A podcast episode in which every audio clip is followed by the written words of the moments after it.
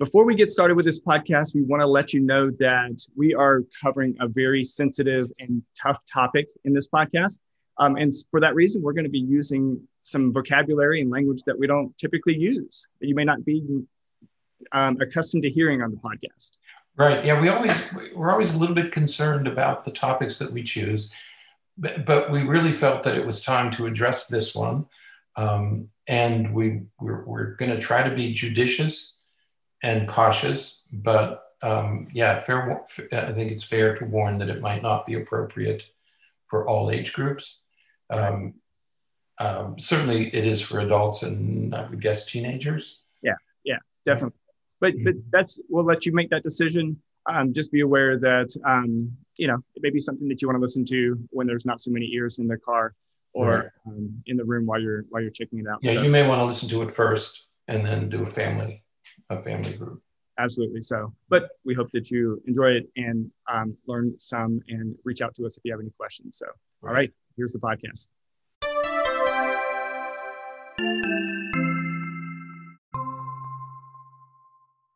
Welcome back. Richard, today we're going to start to tackle, attempt to tackle a, a pretty challenging and um, somewhat controversial and uh, topic that is really difficult, I think, for a lot of people to talk about and to think about. And so we're gonna we're gonna start our conversation today because of some recent um, legislation that's come out of different states and just a lot of issues that we know um, uh, as it relates to this this topic. And so we're gonna we're gonna begin a discussion today about transgender youth. Right. It's a topic we want to discuss because more and more parents are bringing this um, to us to ask our advice as to how to handle this very, very difficult issue. Um, it's a problem for kids, it's a problem for parents. Parents in particular are really struggling um, to thread this needle because they want to support their children, but they know the, they know the dangers and the problems that, that kids might encounter by this very difficult decision. Um, so they're, they're struggling to find a place between their own personal beliefs on the topic of uh, sex and gender, but still be supportive of their children who seem to be struggling with the issue. So we're encountering it more and more in our practice. Um, parents are struggling, we know that. And um, there's a, and the, the, the problem is, at, at, least from our point of view, as a psychologist and as somebody whose, whose uh, advice is being sought by parents, is that legislation now is being passed that could impose um, penalties on some of the decisions that might be made. And so again, it, it's like political um, uh, not political, legislation is getting ahead of what we know about this very difficult topic. Right, and, and those those penalties, um, there's that legislation is looking to uh, assign penalties to the kids, the the parents, even medical professionals who are who are trying to help these families. So, yeah, it's a, it's a very um, it's a very interesting and unfortunately not completely surprising uh, right. move that we're seeing because it's it happens with a lot of things where it seems as though legislation is moving ahead of the wave and um, you know I, again i think some people will see that as a positive thing you know they you know they're ahead of the curve and they're trying to prevent mm-hmm. problems or whatever uh, but at the same time when it comes to things like this we're not really waiting for science we're not really waiting for us to really know things um. We're just mm-hmm. working in um, basing things upon beliefs and basing things on uh, different perspectives that may not may not be common among everyone. Um, right. Right. And so, yeah, we have to be careful about that. Yeah, when we start passing laws, um, I mean, and, and imposing penalties. I mean, th- right. these promise to impose penalties, as you said, on children, on parents, on medical providers, and in some states, on teachers who will find themselves in legal trouble um, if they violate these laws. And, um, and yet the laws are based on information or what we now call facts. And we have to be very careful with the word facts because, again, it's whose facts are we talking about? And my goodness, we spent enough years uh, debating that topic. So, who gets to decide And, and that, I think that's the important issue. And when should that decision be made? Right. Now, we begin with a caveat. Uh, I, I don't pretend to have the answer to this, to the issue of transgender youth. I right. don't for a moment. And nowhere in here are we going to say, therefore, this is how you should handle this problem. I, we don't pretend for a moment right. to understand this issue completely. Okay. We know that there are very strong feelings and opinions about the issue, but it seems like, I'm sorry, on, on both sides. That's right. There are people who absolutely say, this is how it is, and they're absolutely on the other side. On the other end of the spectrum are people who say, no, I completely disagree. But but I think we have an obligation to try at least try to respect everybody's opinion. Right. I mean, again, we don't have demonstrable facts that we can say this is exactly how it is. And whenever we don't have that kind of hard data, um, then we need to we need to respect everybody's point of view on a topic, especially when we're talking about punishing one group. I mean, right. that, I mean that's where we get into problems. We also acknowledge that there, there are very difficult practical um, dilemmas that are created right. by transgender individuals. Um, the use of restrooms, for example. And we saw it happen in North Carolina a few years ago, where they passed a law that said you can only use the restroom based on your physical appearance or, or what you were supposedly born as. And then the, I guess the um, uh, National Basketball Association or the NCAA uh, removed their tournament from North Carolina. The law was repealed. Doesn't solve the problem. We, right. still have to decide. Um, another problem that's coming up is if a person is a male, born a male, and then becomes transgender, can they participate in women's athletics? Right. Because they would have an obvious physical advantage. Okay? Um, third, what about names? Um, frequently, young young uh, teenagers will come in and say, I want my parents to call me by my other name. Right. Um, and, and parents struggle with that. And then the whole issue of pronouns. Do, do I refer to him as, as him or her or they? So there are lots of practical implications here that we also have to resolve. So it's, it's a very difficult, very complex problem that's going to probably require a, a lot of understanding, a lot of patience to get to some resolution that satisfies everybody. Absolutely. And, and I, I think in in response to that too, I think that we have to say that there's not going to. I'm sure that there will not be a solution that's going to be acceptable by everyone. Um, right. This is, is the case with so many other things.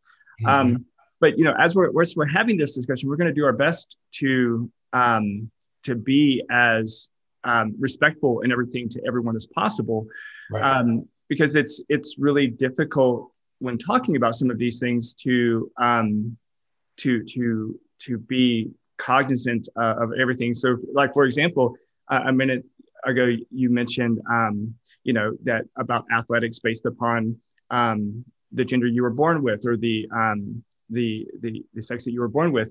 Well, th- that's what you were assigned at birth, mm-hmm. Um, and so you know I know that to be completely observant of of everybody's uh, perspective, you would say the, the, the gender you were assigned at birth, not the gender you were born with. Um, but there, there's a lot of those nuances. And, and so we are going to work really hard to be mindful of that as we're having this discussion. And um, because it is such a complicated, uh, right. complicated topic. Um, and, you know, I think just to be just to be aware that um, there are so many nuances with the way in which vocabulary is used when we're having this top this discussion uh, like you said with pronouns. Um, it, it's so um, specific and so um, detail oriented. And so um, you know we, we are going to work really hard to be respectful and and all. As we're having this discussion um, so just be aware as we're right, right. It's a very yeah, it's a very delicate topic. I mean, it's hard it's hard to get the exactly the right word out so that you don't offend anybody. But so I see the problem. The, the crux of this problem, I believe, is, is and I say I believe. mm-hmm. Notice I didn't say I know. I, my, my my humble opinion. We're imposing a binary solution on a non-binary problem. Right But binary, this word binary means you either are this or that. By, by the term by is two. It's either this or it's this. So you're either a male or a female. So when you say you were born this or this, that's binary. You're saying there are only two. What we know now, what, what we've learned over the past 50 years, is that sex, even biological sex, is not either or. Right. It, you are on a spectrum. You, there, there's something called, scientists use the term intersex, which means that biologically, you can have the genitalia, you can have the physical appearance of a male, but yet your chromosomes are those of a female. Right. Or your hormones are those of a female. So it's not it's not a simple binary solution. And so the solution has to be has to accommodate more than just either or. And I think that's that's the problem we're struggling with. So the basis of the argument that you're born either male or female, but that's based on appearance. We know that, for example, XX and XY, you've all heard of that. And even in high school, you started to talk about that. That if you're XY, you're a male. But there are women who have XY. Right. I, I know of a situation. Um, I had a patient once whose friend um, was um, what was um, part of the LGBTQ community, mm-hmm. and um, she had some blood work done uh, for something, and um, again, bio uh, physically, she was identified as a female and had been identified as a, a female her whole life, and she's an adult now, of course. And um, she said it, it, it, seemed she never felt right. Um, it never felt as though that's that made sense to her. And so um, she had some was having some blood work done for something, and they they um, upon looking at her uh, her her blood, they I found out that she was actually XY, not XX. Right. So everything about her was a girl. I mean, everybody who looked, this is a girl, right? Right. Mm-hmm. You were born a girl. You were assigned a girl. Okay. Right. But biologically, you have the chromosomes of a male. Right. So, so as you said, it's not, it's not, it, it may look one way, but it may be a different way. And, and we don't have explanation for that. I mean, you know, no, we, we don't. have explanations from the perspective of, well, during this particular, you know, prenatal stage of development, um, there were more, there was more testosterone than there was estrogen, or there may be been more of this or that at those particular times, and so it led to you know the development of these um, things and not those things, or, or we we can hypothesize that way, but right. it's really difficult to understand and explain how some of these differences can happen, and some of these differences happen, and nobody ever knows you know, in, unless right. you have a blood test done or unless you have something specific mm-hmm. like that done to you. Right. And, you know, we're, we're all conceived as female. We know that too. Right. We're all conceived as females. But then there are these hormonal changes that occur during gestation. And some of us get a, a Y chromosome. It's, it's a hormonally induced changes. And, yeah, physically, and then you become a male. You're born this way, but you become this way. Well, it's not an absolute. It's not a switch that you flip and say, okay, now you're completely XY. Um, the, so you are also assigned, you also become a gender based on the relative amounts of various um, hormones. And so the amount of estrogen versus testosterone will also have an effect on your sexual orientation or even your biological sex. Okay. And so you have a genetic influence, you have a hormonal influence. That's not even talk about this, the socio-cultural influences. Um, but biologically, um, you get into this very difficult problem that move, that should move everybody away from this binary decision that you are either this or you're this. Right, and, and that's just really that's just dealing with the physical, the biological aspect of it. Then you have the all of the psychosocial and emotional aspects of it, right. where where you know, and, and, when I talk to to parents and, and patients about some of this, I, I, use examples that I hope that we can all uh, appreciate and re- relate to. That um, you know, when you think about we think about gender as binary but yet we have we all know people who don't fit into the perfect binary um, category right.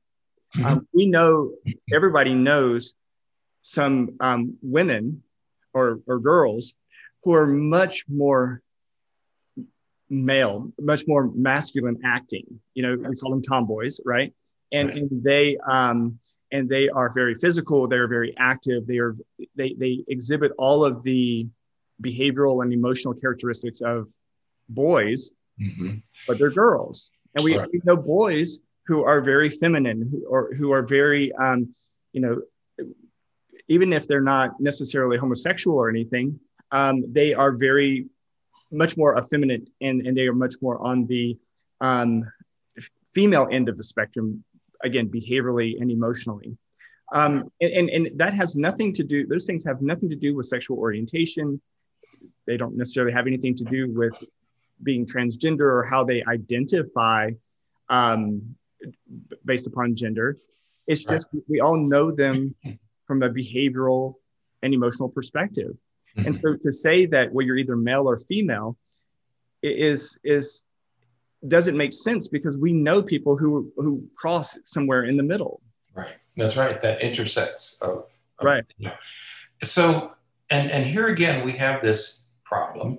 If we ignore the science, if we ignore what we know, what what science has told us about sex, about gender, um, if we ignore the science, then on what basis do you make decisions? Right. If you're not going to use scientific and um, factual information, I mean, this is how biologically our bodies are structured. Right. If you ignore the science, then uh, so the first question becomes then on what do you base your decision? Right. And then and also what do we do with the millions of this one about a million and a half U.S. Uh, citizens um, are transgender? That doesn't, um, we're not talking about gay or homosexual or bisexual. We're talking about transgender. Okay. There's a million and a half citizens. What do we do with that? Right. You know, do, and so what I, what I always say is let's go back to the Hippocratic Oath. Whatever we do, first do no harm. Let's not hurt anybody. Okay. Let's not, let's not put people in categories where they're punished. And what worries me about this legislation is that it promises to punish people, regardless of your viewpoint. It promises to punish people for making decisions that appear to be consistent with the scientific data. Right. And so that's I think where we get in where we start to get onto some very thin ice and where we need to be very cautious. That's my personal opinion is that okay, everybody's entitled to their beliefs, but let's not punish one group because of their belief, because of their decision. Okay. Right. Absolutely. It, but because we know that uh, families are struggling, kids are struggling, schools are having a difficult time. You know, everyone, you know, the government is having a difficult time making decisions about some of these things. So let's let's recognize that there's some difficulty with this, and let's, um, as you said, figure out how to proceed doing the least harm possible. Right. Um, and, and typically doing the least harm starts with not imposing one person's belief onto another right. um, or right. one group's beliefs onto another group and, and i think that that is a safe place to start um, but yet even though that's what we should be doing um, as, as we said at the, the outset of this podcast um, there's legislation starting that is not taking that into consideration. Right. Um, right. And, and this year has been um, ha- has been massive as it relates to that. That's right.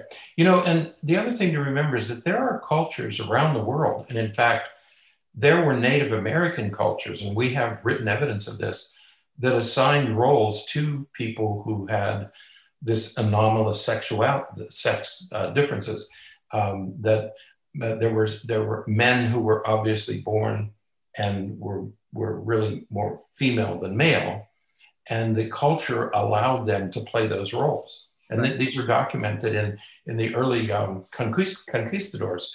Uh, wrote about this in their, their notebooks when they came back and talked about, and there are cultures around the world today that make accommodations for this very thing.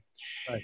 So 2021, and here's our alarm 2021 has become a record breaking year for anti transgender laws. Right. 33 states have, have introduced over 100 bills that are essentially aimed at curbing the rights of transgender people. Yeah. And it includes everything from 31 states have laws about participating in same gender youth sports, and, um, and uh, 20 states um, are considering legislation um, to ban uh, uh, gender affirming health care for minors uh, that will punish either parents or physicians or other healthcare providers if they provide care to these children.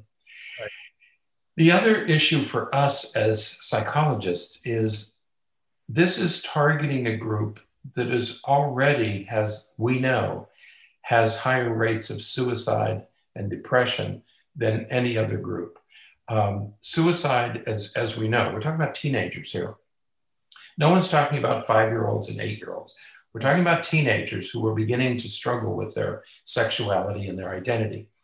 And among teenagers, suicide is now the second leading cause of death right. among adolescents. Um, 19% have seriously considered suicide. That's one in five. Uh, 15% have, uh, have a plan. Uh, 8% have attempted, and 2.5% have injured themselves during a suicide attempt.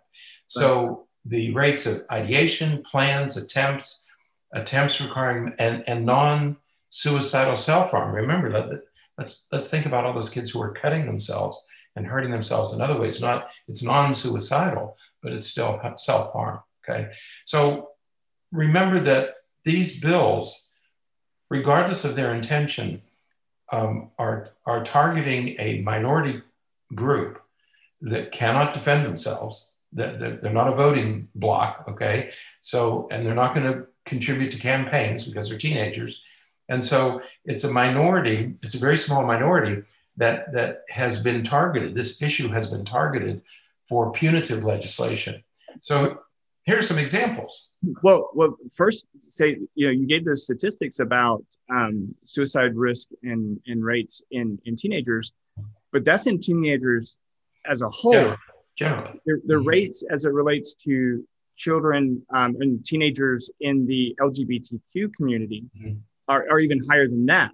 Uh, right. they're, they're actually, in some cases, significantly higher than that. So, as you said, we're, we're talking about a population of, of individuals who can't defend themselves, who can't really stand up for themselves, but they're all and they're already vulnerable to some of these uh, social emotional um, consequences right. and the psychological consequences of of the way in which they are are treated um, and the, the ways in which they are you know um, managing different things in their lives. And so yeah we have to be aware up front that this is a this is a vulnerable group um, from that perspective.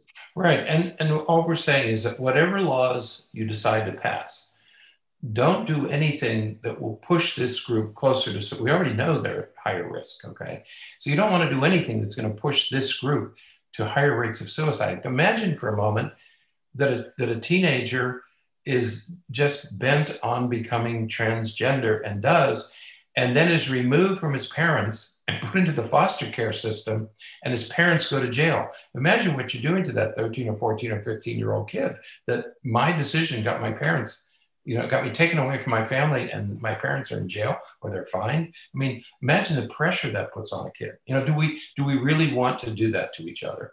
That becomes the question. I, I don't I'm not for a moment questioning the intentions of people who want to pass this legislation, but the legislation should not put other people in that position. No, they, they don't deserve to be put in that position. They're not robbing stores. They're not hurting other people. These aren't crimes. These aren't person-to-person crimes that are being committed.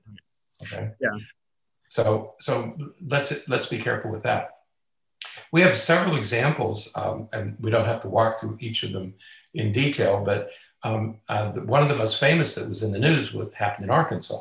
Right. Um, it, it, it's called the Save Adolescents from Experimentation Act, and um, you know, there's that there's that language again. It's so language is so powerful. You know, when you think of where who's experimenting on whom. Um, the governor vetoed this bill um, when it was sent in for he vetoed it. The legislature because he said we're let this bill would put government in the position of making parental decisions about right. about many other issues, not just transgender. Um, right. It opens the door to say, you know, we're gonna we're gonna take parents out of the decision making, and we're gonna we're gonna have the state government make these decisions. And Asa Hutchinson, who's the government in Arkansas, said, I don't think we want to go that deeply into it. And the legislature overrode his veto. Right. And this is now a law in Arkansas that that we can punish parents and caretakers if they do this kind of work with teenagers. Yeah, healthcare providers can lose their license. Um, That's right. And and and fa- they can face you know civil litigation mm-hmm. uh, if they if they provide care to. Uh, right. And what is gender affirming care? Is it is it just physical operations? Is it chemical? Is it hormonal? Is it hormone impl- uh, enhancement? Is it just giving uh, advice? You right. know, that this is how you should do this. This right. is how you should. This is how you should dress. Or this is how you should cut your hair. So, what is gender affirming care? Um, so we have to be very careful about these. Um, Alabama passed a, a, a, similar law, the Vulnerable Child Compassion and Protection Act. Um, again, what are we? The vocabulary is very interesting. Right. And so we have these laws, and, and we're going to talk about the Texas law, which kind of produced this podcast. Yeah, there are also educational prohibitions. Right. In Iowa, for example, um, one bill would require that parents give written consent for teachers to discuss gender identity while their children are present in the classroom. Right. Um, another stipulates that any curriculum that includes gender identity includes that it's like a it's like a warning on tobacco products. Right. It must also include the potential harm and adverse outcomes of social and medical gender interventions. Social, social gender interventions. Mm, I, I, worry a little bit about what's social. I understand not wanting to do surgery on a 14 year old. I right. get that. But what are social gender interventions? Right. Well, and, and thinking back to that Arkansas situation, you know, they even um, have made it a, a, law where educators have to refer to students by their assigned uh, gender, their, their, the gender they were assigned at birth. Binary.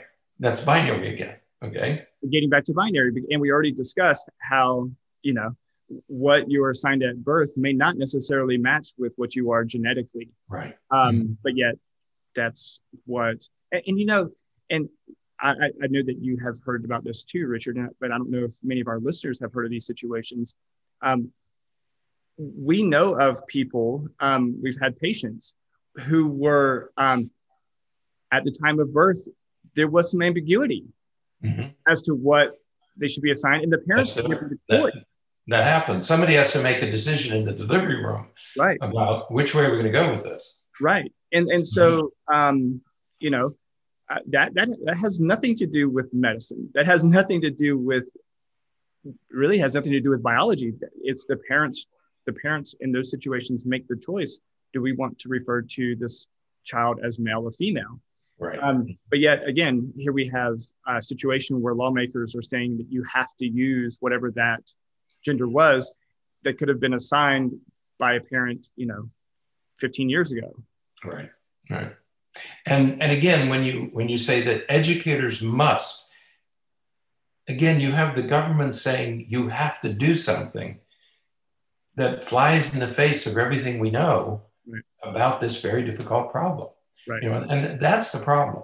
Is that, and again, I, we're not questioning anybody's motives.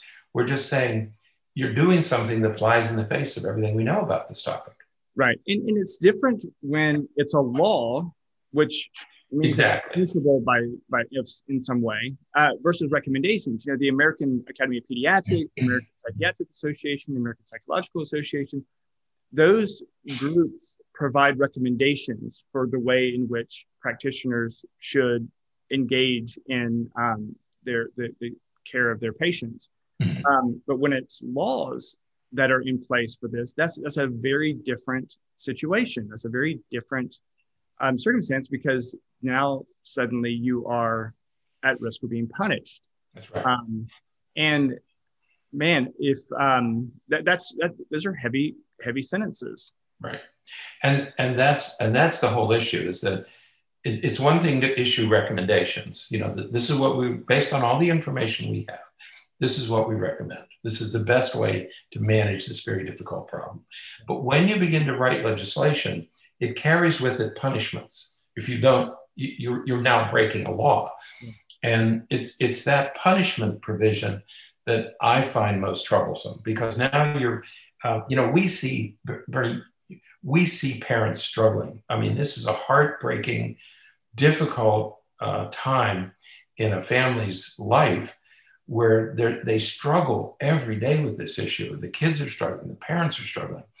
And now to impose these punishments right. on this just further complicates an already complicated situation. It's an impossible thing to deal with. Now, when you add these laws to the mix, it's going to make it infinitely worse. Right? Right.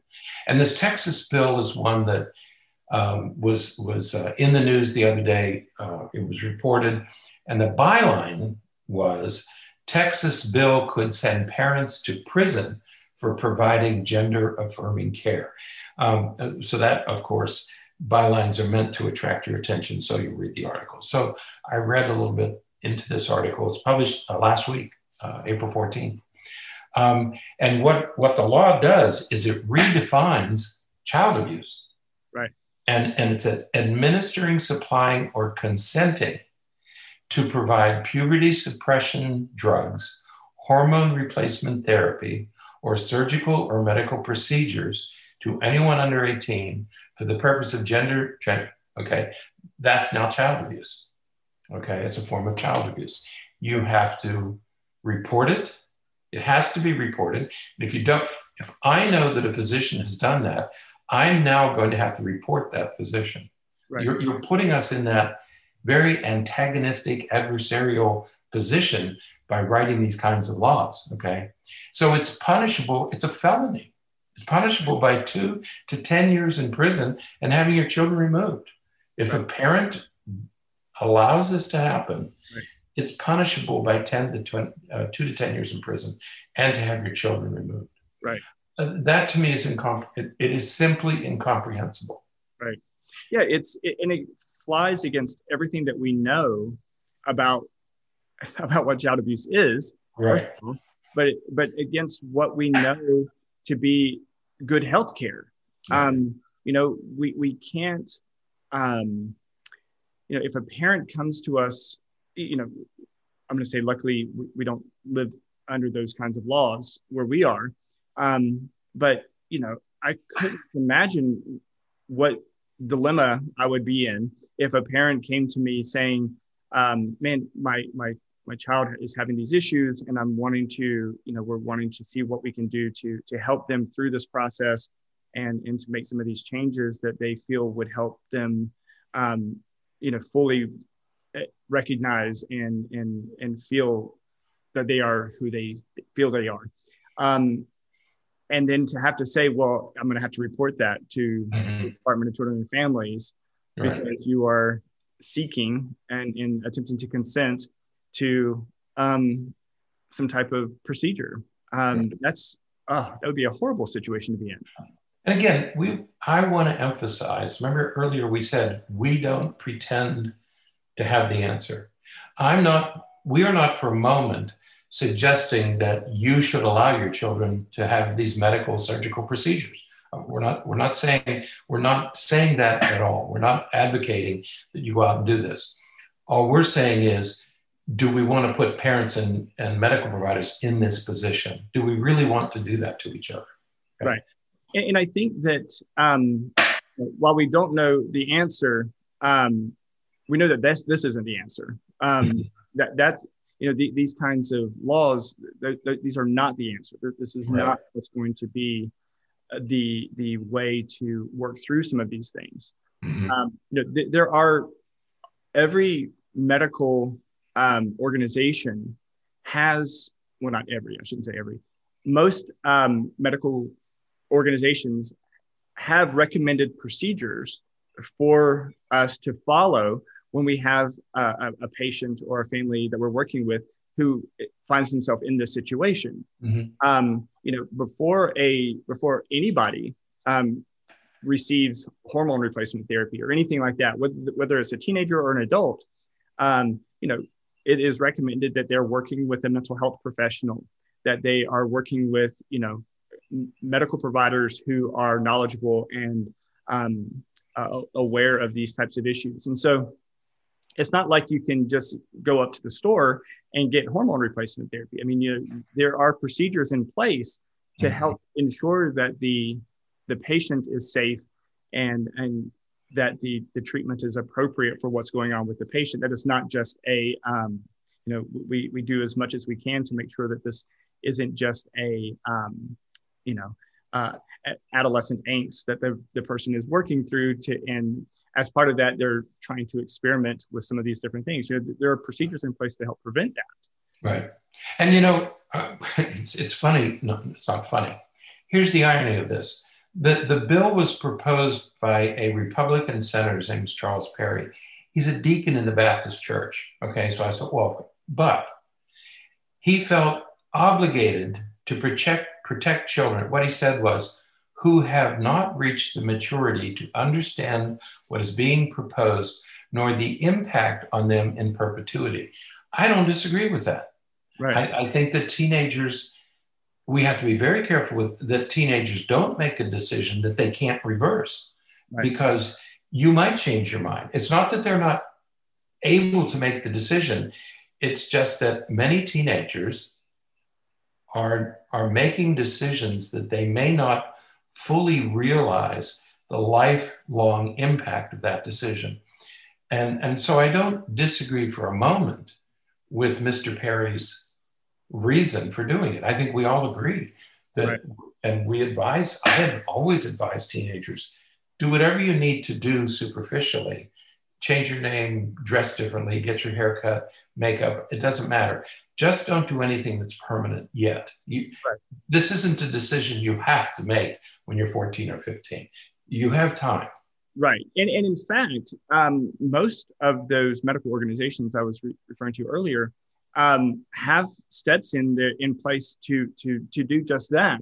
Um, so, for example, I was there was a patient that I was working with, and um, in, in, looking up a lot of these things and trying to make sure that um, we were doing everything appropriate for the patient, mm-hmm. um, you know, found that the the recommendation is that the patient lives, um, in essence, behaving and dressing and presenting themselves as the identified gender for up to a year mm-hmm. before any consideration is made regarding um, hormone treatment or anything like that. So that would mean that if um, someone was assigned female at birth, but they are identifying as male and they um, and they want to undergo hormone treatment, hormone replacement therapy to um, increase their testosterone. Um, that person, you know, to follow the procedures would would basically live and present themselves as a male um, for up to a year mm-hmm. before there's any consideration for for hormone treatment. So it's not as though somebody can wake up one morning and say, you know what, I, I'm going to start identifying my, as the opposite gender and, um, and go get hormone treatment. You know, we're not, that's not what's going to happen or certainly shouldn't be what happens. We, uh, we do that with other kinds of surgery, the bariatric surgery, for example. It's a lengthy process, comprehensive process. You see a behavior specialist, you see a dietitian, you see the surgeon, you have um, a, a, psychological uh, assessment done before. These are serious considerations. And, and certainly, uh, sex uh, transitions are uh, certainly fall into that category, a very serious medical decision. And it should be given time um, to, to make sure that this is the decision that you really want to make. And these are decisions that the typical 13, 14, 15 year old um, needs as much guidance as possible. Certainly doesn't need the threat of punishment. They need as much guidance. I would, what I, I would say, Mr. Perry, let's talk about this. We don't disagree about um, permanent changes, but let's figure out a way to do this that doesn't punish, that doesn't target a group and punish that group or parents or care providers. Right. Absolutely. There's a better way to do it. Absolutely. Um, yeah. N- nothing. I mean, we don't. We don't. We don't want our 13 and 14 year olds getting tattoos. Um, yeah. You know, oh. and and that's you know superficial, literally. Um, but um, so we wouldn't want to jump jump to those anything else that's permanent without following a procedure and, and making right. sure that um, that is the right thing to do. Right, and and certainly in this in this day and age, um, you know, there's so much animosity, there's so much anger among us uh, with mm-hmm. what happened last year with the election and the Black Lives Matter movement and the pandemic. Mm-hmm. Uh, it, it, those those large um, events really turned us against each other. I mean, there are families that literally are not speaking to each other because of the election, um, because of Black Lives Matter, because of the pandemic. Um, so we we have these issues dividing us. And you know, do we really want to be turning our? Do we really want to turn against each other, whether it's a, a large group or a small group, especially when we understand so little about this very complex issue? We're just beginning to understand the science, the biology behind uh, gender determination. And um, until we have, until we know more, um, let's not let's not um, target these groups um, and punish them. You know, write these laws that could punish them. You know, in my lifetime, there was a time when people of different races were legally were not allowed by law to marry. Right. They, they had to marry, they had to secretly live together because it was thought, I don't know, unnatural or wrong or something. Then that was in my lifetime. Uh, we saw the same thing. Look at same sex marriage, you know, how that issue had, that was supposed to be unnatural. It's between a man and a woman. Again, binary. Look, it's a binary decision when maybe it's not so binary. And right. so there are other things we can point to to say, to, to argue for caution let's be cautious. Let's be judicious. Let's be careful. Let's not just start by punishing people and making things illegal okay? Right. let's not politicize what is a deeply personal family dilemma okay? Right. um, this edition, this whole issue of transgender especially in teens is a very complicated issue. There's no clear answer. Uh, and parents are walking this fine line between alienating their children losing their children not affirming their children right and at the same time not giving into demands for permanent changes. Okay, so so parents are caught in this very delicate um, uh, razor's edge where they they want to affirm their children without um, giving in too much on the issue. Um, and when and the second issue is um, we frequently hear lawmakers say that schools or other government agencies shouldn't be allowed to do certain things that are really the parents' right, like sex education. You know, schools shouldn't be doing such a that's a parent's right. Schools shouldn't be talking about this, that's a parent's right. Schools shouldn't be doing that's a parent's right. Suddenly, with this issue, we're saying, no, parents don't get to decide, the government gets to decide. Well, you can't have it both ways. I mean, if the government shouldn't be involved in parental decisions, then the government shouldn't be involved in parental decisions. Let's let's be very careful about um, saying it's okay for government to be involved with this group, but not with this group. Um, I think that puts us in a position I'm not sure any of us want to be in. Okay. Um, so what's our advice? I, I, think. Okay. So where do we go? Yeah. If you're a parent, uh, first of all, if you're a legislator please be careful and please don't write legislation that harms anybody. Okay. Right. None of these people, not the kids, not the parents, not the care providers, not the teachers who have to be careful about their language, none of these people deserve to be punished. Right. Nothing is happening here that should be punishable by fines or imprisonment. No okay. one's being malicious. I mean, no. What There's is, no intent here. What right. is is anybody doing that's harming anyone? And the decision they make is affecting their family. Right. And it's a decision that that family, however they decide to deal with it, it's their, their, it's a family problem that they're going to have to deal with. Right. Yeah. Mm-hmm. Right. Yeah. It doesn't have, it, it, it's not it, it's not affecting anyone else outside of the family. Right. Um, so, yeah. Yeah. So we ask you, don't target this group, this minority. They're not an enemy. Okay? And that's that's the other thing. LGBT, the the LGBT community is not going to destroy our civilization. Right. They are not after control. They're they're they're not a threat to anybody. Okay. They are struggling with their issues like I'm struggling with my issues. Okay. Their issues are different, not better, not worse. They have their own private struggles. Um, they're not going to take over anything. Okay. That's number one. If you're a parent of a youngster who is struggling with this issue, right. Now, we all, there's nothing more dear to us than our children. Okay. So whatever our children's struggles are, we're, we're in 100%. Okay. You're not going to love your children less for any reason, no matter what decision they make. They, they may get involved with drugs or alcohol or sex or, or whatever. You're not going to love them less. You're going to worry more, but you're not going to love them any less for this decision.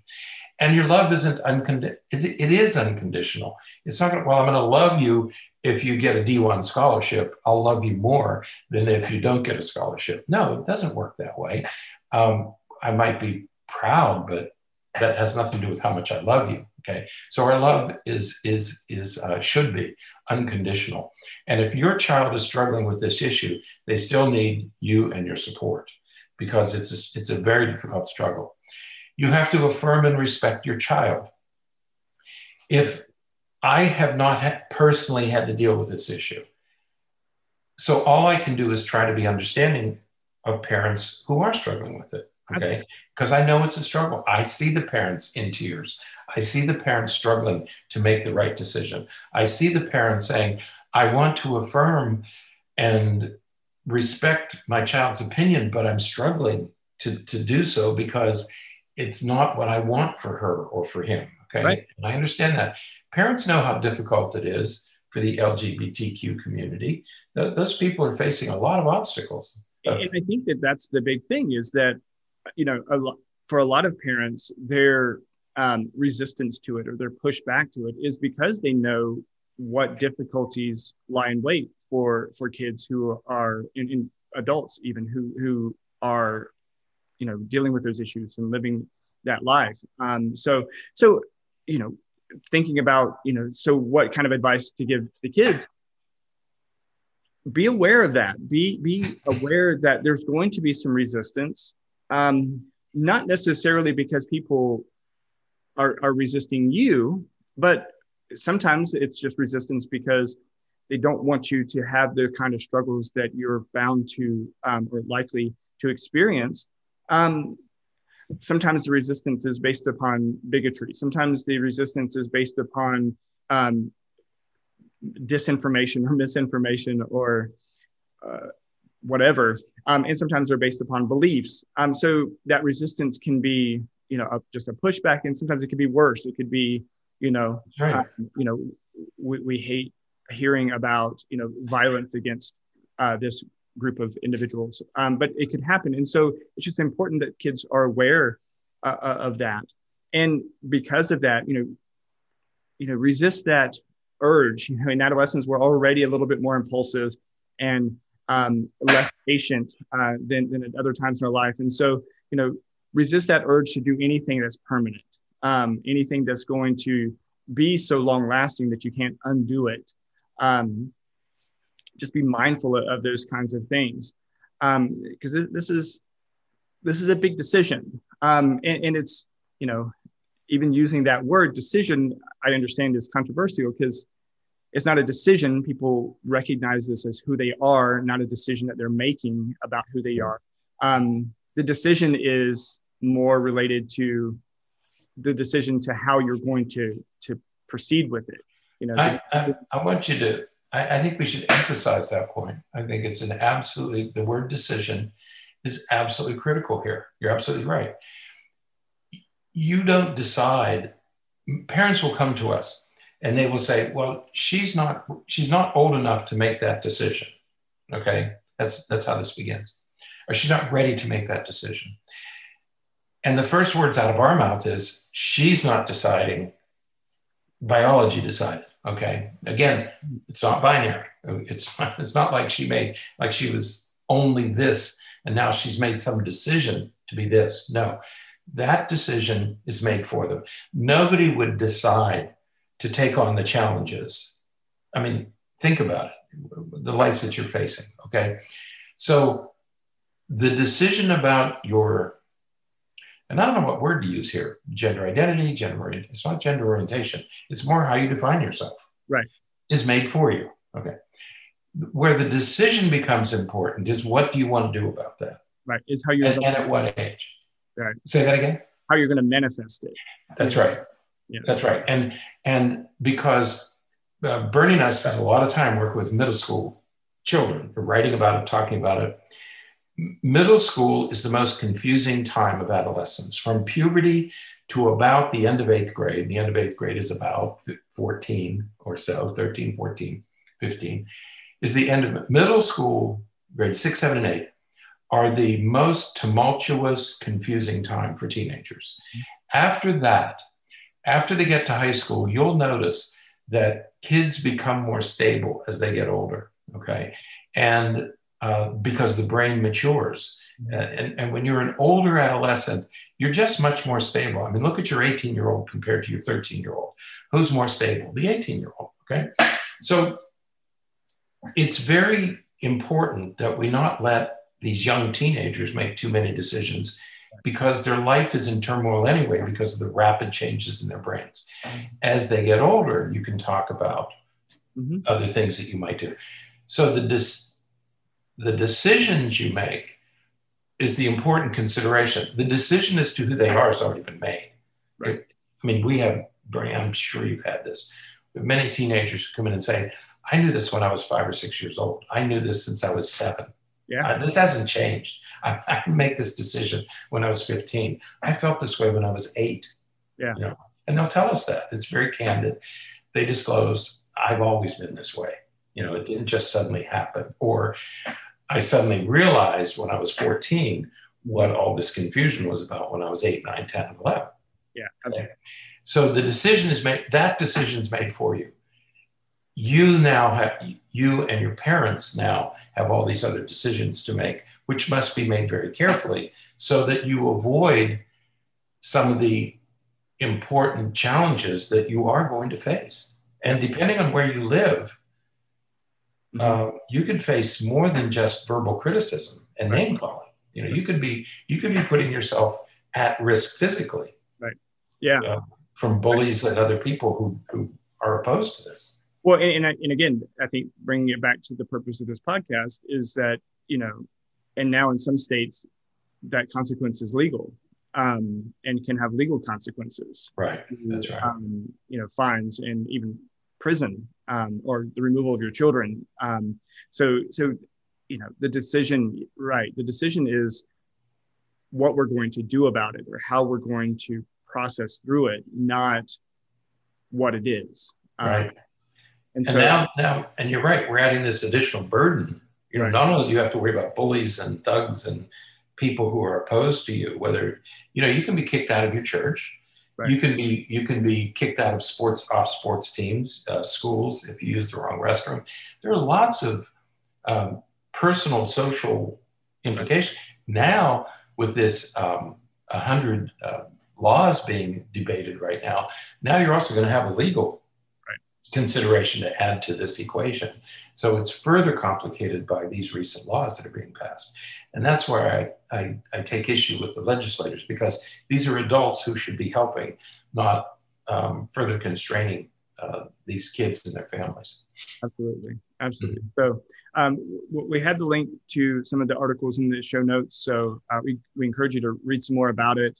Um, and, and even go to you know the American Academy of Pediatrics and the American Psychological Association, American Psychiatric Association, and look at what they recommend and suggest about mm-hmm. uh, some of these things, and you'll see that you know no one is encouraging or recommending any type of impulsive decisions, especially as it relates to youth, um, you know, um, youth patients, adolescent patients.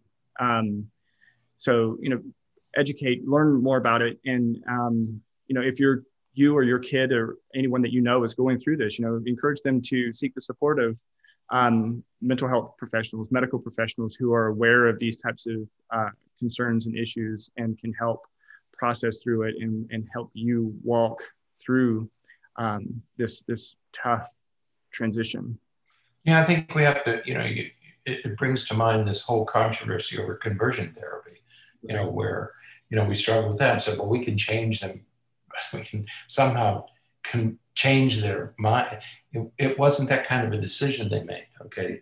You, you weren't, you weren't. And, and now we know even the founder of conversion therapy has recanted and right. said I was wrong, you know?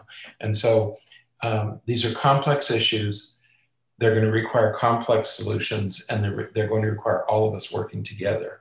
Um, and, and, we, we, uh, we uh, plead with legislators to proceed cautiously on this issue because you don't want to add uh, punishments, either fines or imprisonment, to an already complex issue. It just makes it even more complicated for everybody.